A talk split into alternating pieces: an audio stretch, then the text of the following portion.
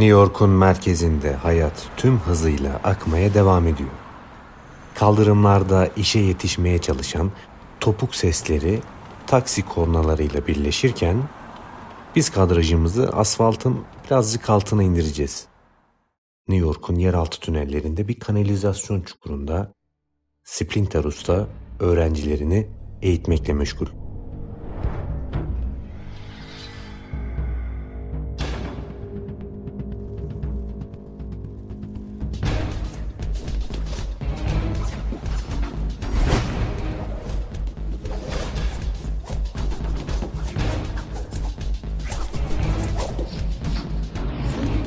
Splinter Usta ve öğrencilerinin serüveni dört yavru kaplumbağanın radyoaktif sızıntıya maruz kalması sonucu birer mutanta dönüşmeleriyle başlar. Ve ustaları Splinter de bu dört yavru kaplumbağaya Raphael, Donatello, Leonardo ve Michelangelo isimlerini verir. Aslında Splinter Usta bu isimleri Rönesans döneminin en yetenekli sanatçılarından ilham alarak vermiştir. Çünkü Rönesans, dönemin karanlığına açılan yeniden doğuşun savaşıydı. Ve usta Splinter de karanlığa, karanlık güçlere karşı bir savaş verecekti. İşte biz de bu serimizde usta Splinter'in ilham aldığı o sanatçıları anlatacağız. Kaplumbağalardan mavi bandanalı olanla başlıyoruz. İki katana tarzı kılıç stiliyle ekibin en yeteneklisi ve disiplinlisi. Ekibin lideri Leonardo, namı değer Leonardo da Vinci.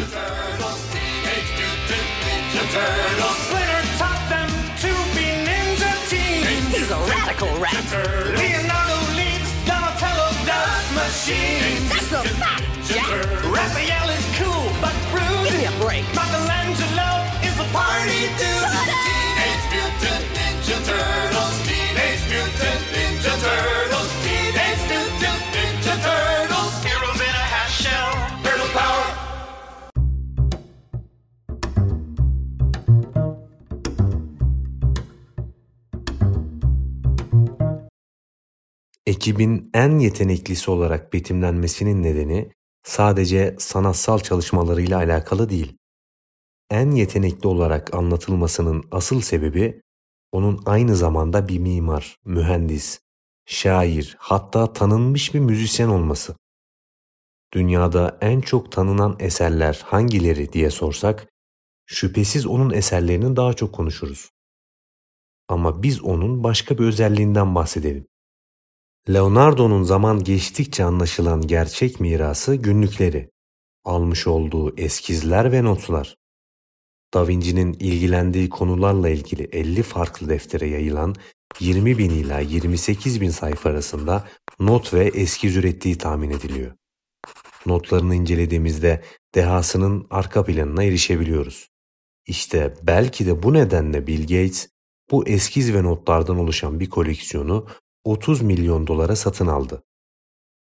Yaptığı eserler bir yana dursun, sadece eskizleri bu denli değerli olan Da Vinci aslında neredeyse hiç resmi eğitim almamış. Kendi kendini yetiştiren bir adam olarak kendi kendine nasıl öğrenileceğini öğrendi. Böylece devrim niteliğinde bir düşünme biçimi geliştirdi. Deney yapma, paralel düşünme, anlama ve durmak bilmez bir sorgulama.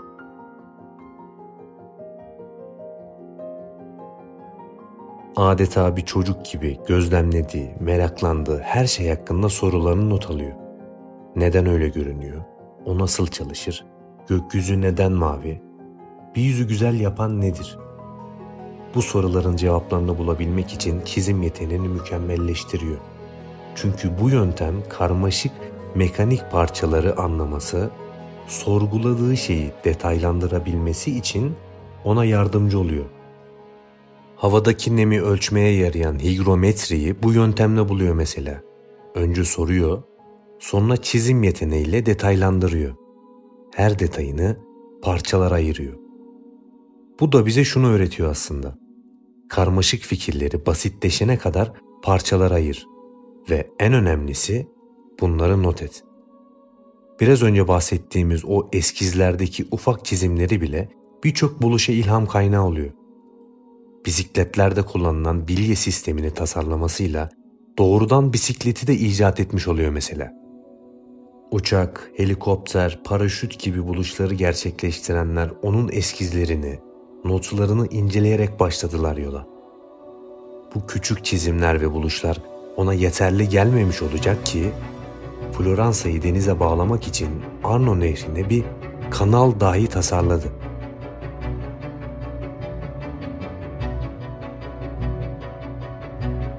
Ama şu ana kadar belki de Da Vinci'nin en ünlü icatlarından biri Ornithopter, yani uçan makineydi. on beşinci yüzyılda insanlar uçmanın ancak kuşları taklit etmekle mümkün olacağını düşünüyordu. Da Vinci o dönemdeki günlüklerinde hem insanlar hem de kuşların nasıl uçabileceğine ilişkin notlar tutuyordu. Da Vinci'nin makinesi genişliği yaklaşık on metre olan kanatlara sahipti ve çırpıldığında hafif ama güçlü bir perde etkisi yaratmak için kanatlar ham ipekle kaplanmış çamlardan yapılmıştı.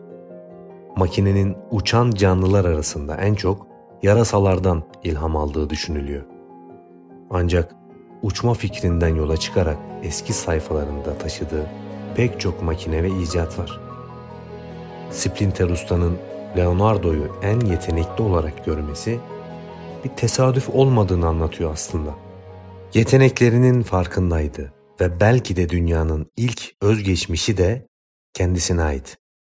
Dönemin Milano dükü olan Ludovico Sforza'ya yazdığı mektupta adeta işe alınmak için insan kaynaklarına portfolyosunu açıklar. Mektupta şöyle der: "Yüce Lordum, savaş makineleriyle ilgili kimsenin sahip olmadığı fikirlerim var. Bu mektupta siz ekselanslarına bu konulardaki sırlarımı açıklayacağım. Sizin için en uygun yer ve zamanda aşağıda anlattığım her şeyi sizinle birebir olarak görüşmeyi isterim. Çok hafif, güçlü ve kolayca taşınmaya uygun köprü yapımı için planlarım var. Bir yer kuşatıldığında hendeklerdeki suyun nasıl boşaltılacağını, görünmeyecek kadar uzayan merdivenlerin ve diğer araçların nasıl yapılacağını biliyorum. İyi korunması sebebiyle bombardıman yaparak yıkmanın mümkün olmadığı bir kaleyi yahut sığınağı sert bir zemin üzerine inşa edilmiş olsa dahi yıkmanın metotlarını biliyorum.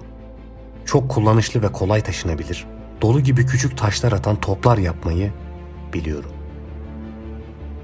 Deniz üzerindeki bir savaşta taarruz ve savunma için çok uygun silahlar yapmak ve en ağır topların ateşinden, baruttan veya dumandan zarar görmeyecek gemiler inşa etmek için planlarım var. Belli bir noktaya ulaşmak için nehrin altından geçmek gerekse bile hiç gürültü çıkarmadan yer altından tüneller ve geçitler kazmak için sırlarım var. Güvenli ve saldırıya karşı dayanıklı, düşman saflarını top ateşiyle geçebilecek ve asker kaybını azaltacak kapalı araçlar için planlarım var. Top kullanmanın mümkün olmadığı yerlerde sapanlar, mancınıklar, tuzaklar ve fevkalade etkin başka makineler üretebilirim. Söylemek istediğim şu: siz bana hangi koşullarda savaşmak istediğinizi söyleyin, ben de size o koşullara uygun taarruz ve savunma silahları üreteyim. Bunun yanında savaş harici durumlarda her türlü binanın inşasında ve suyun taşınmasında size en az bir mimar kadar fayda sağlayabilirim. Aynı zamanda mermer, bronz veya kille, heykel ve diğer ressamlar ile kıyasladığınızda beni ön plana çıkaracak kadar özel resimler yapabilirim. Dahası babanız prensin aziz hatırasını ve ünlü Sforza malikanesinin şan ve şerifini sonsuza dek yaşatacak olan bronz at işini layıkıyla yerine getirebilirim. Yukarıda yazdıklarımın tamamını emin olun çok büyük bir tevazuyla yazdım. Hiçbiri imkansız değil. Yukarıda anlattığım şeylerden herhangi birine imkansız ya da uygulanamaz olarak bakarsanız, bunları sizi memnun edecek bir yerde denemek üzere naciz şahsımı hizmetinize sunarım. Leonardo da Vinci." On kısa paragrafta Leonardo yerine getirebileceği hizmetleri sıraladı. Köprüler, tüneller, kaleler inşa edebileceğini ve kuşatma silahları, havanlar ve diğer makinelerden tamamen farklı, güzel ve pratik şekilli diğer makineler yapabileceğini söyledi. bize şaşırtıcı gelen şey, Leonardo'nun sanattan son paragrafa kadar hiç bahsetmemesi ve kendi sanatını oldukça mütevazi görmesiydi. İş görüşmesine de muhtemelen portfolyosunu, yani eskiz defterindeki çizimlerini de götürdü. Ve tabii ki de işe alındı.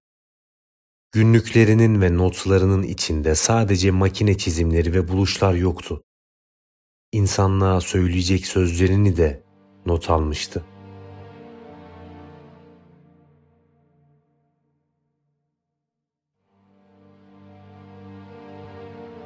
Yaşlılık seni korkutuyor. Hiçbir şey insan hayatından daha kısacık değil. Ama onu kullanmayı bilenler için yeterince zaman var. Dünyayı fark edilmeden geçmenin ne anlamı var? Çalışmayan bir adam denizde köpüklü rüzgarda savrulan odun dumanından başka bir şey değil. Ama ben başkalarının zihninde kendimle ilgili bir hatıra bırakmak niyetindeyim.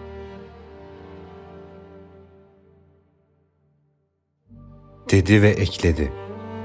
Yatakta uzanmak kimseye şöhret kazandırmadı. Kalkıp çalışmalısın. Usta Splinter'e de Leonardo'nun tüm bu buluşları, sanat eserleri, altın oranı ona ilham oldu. Ve bu yönlerini bilerek kaplumbağalarını yetiştirdi.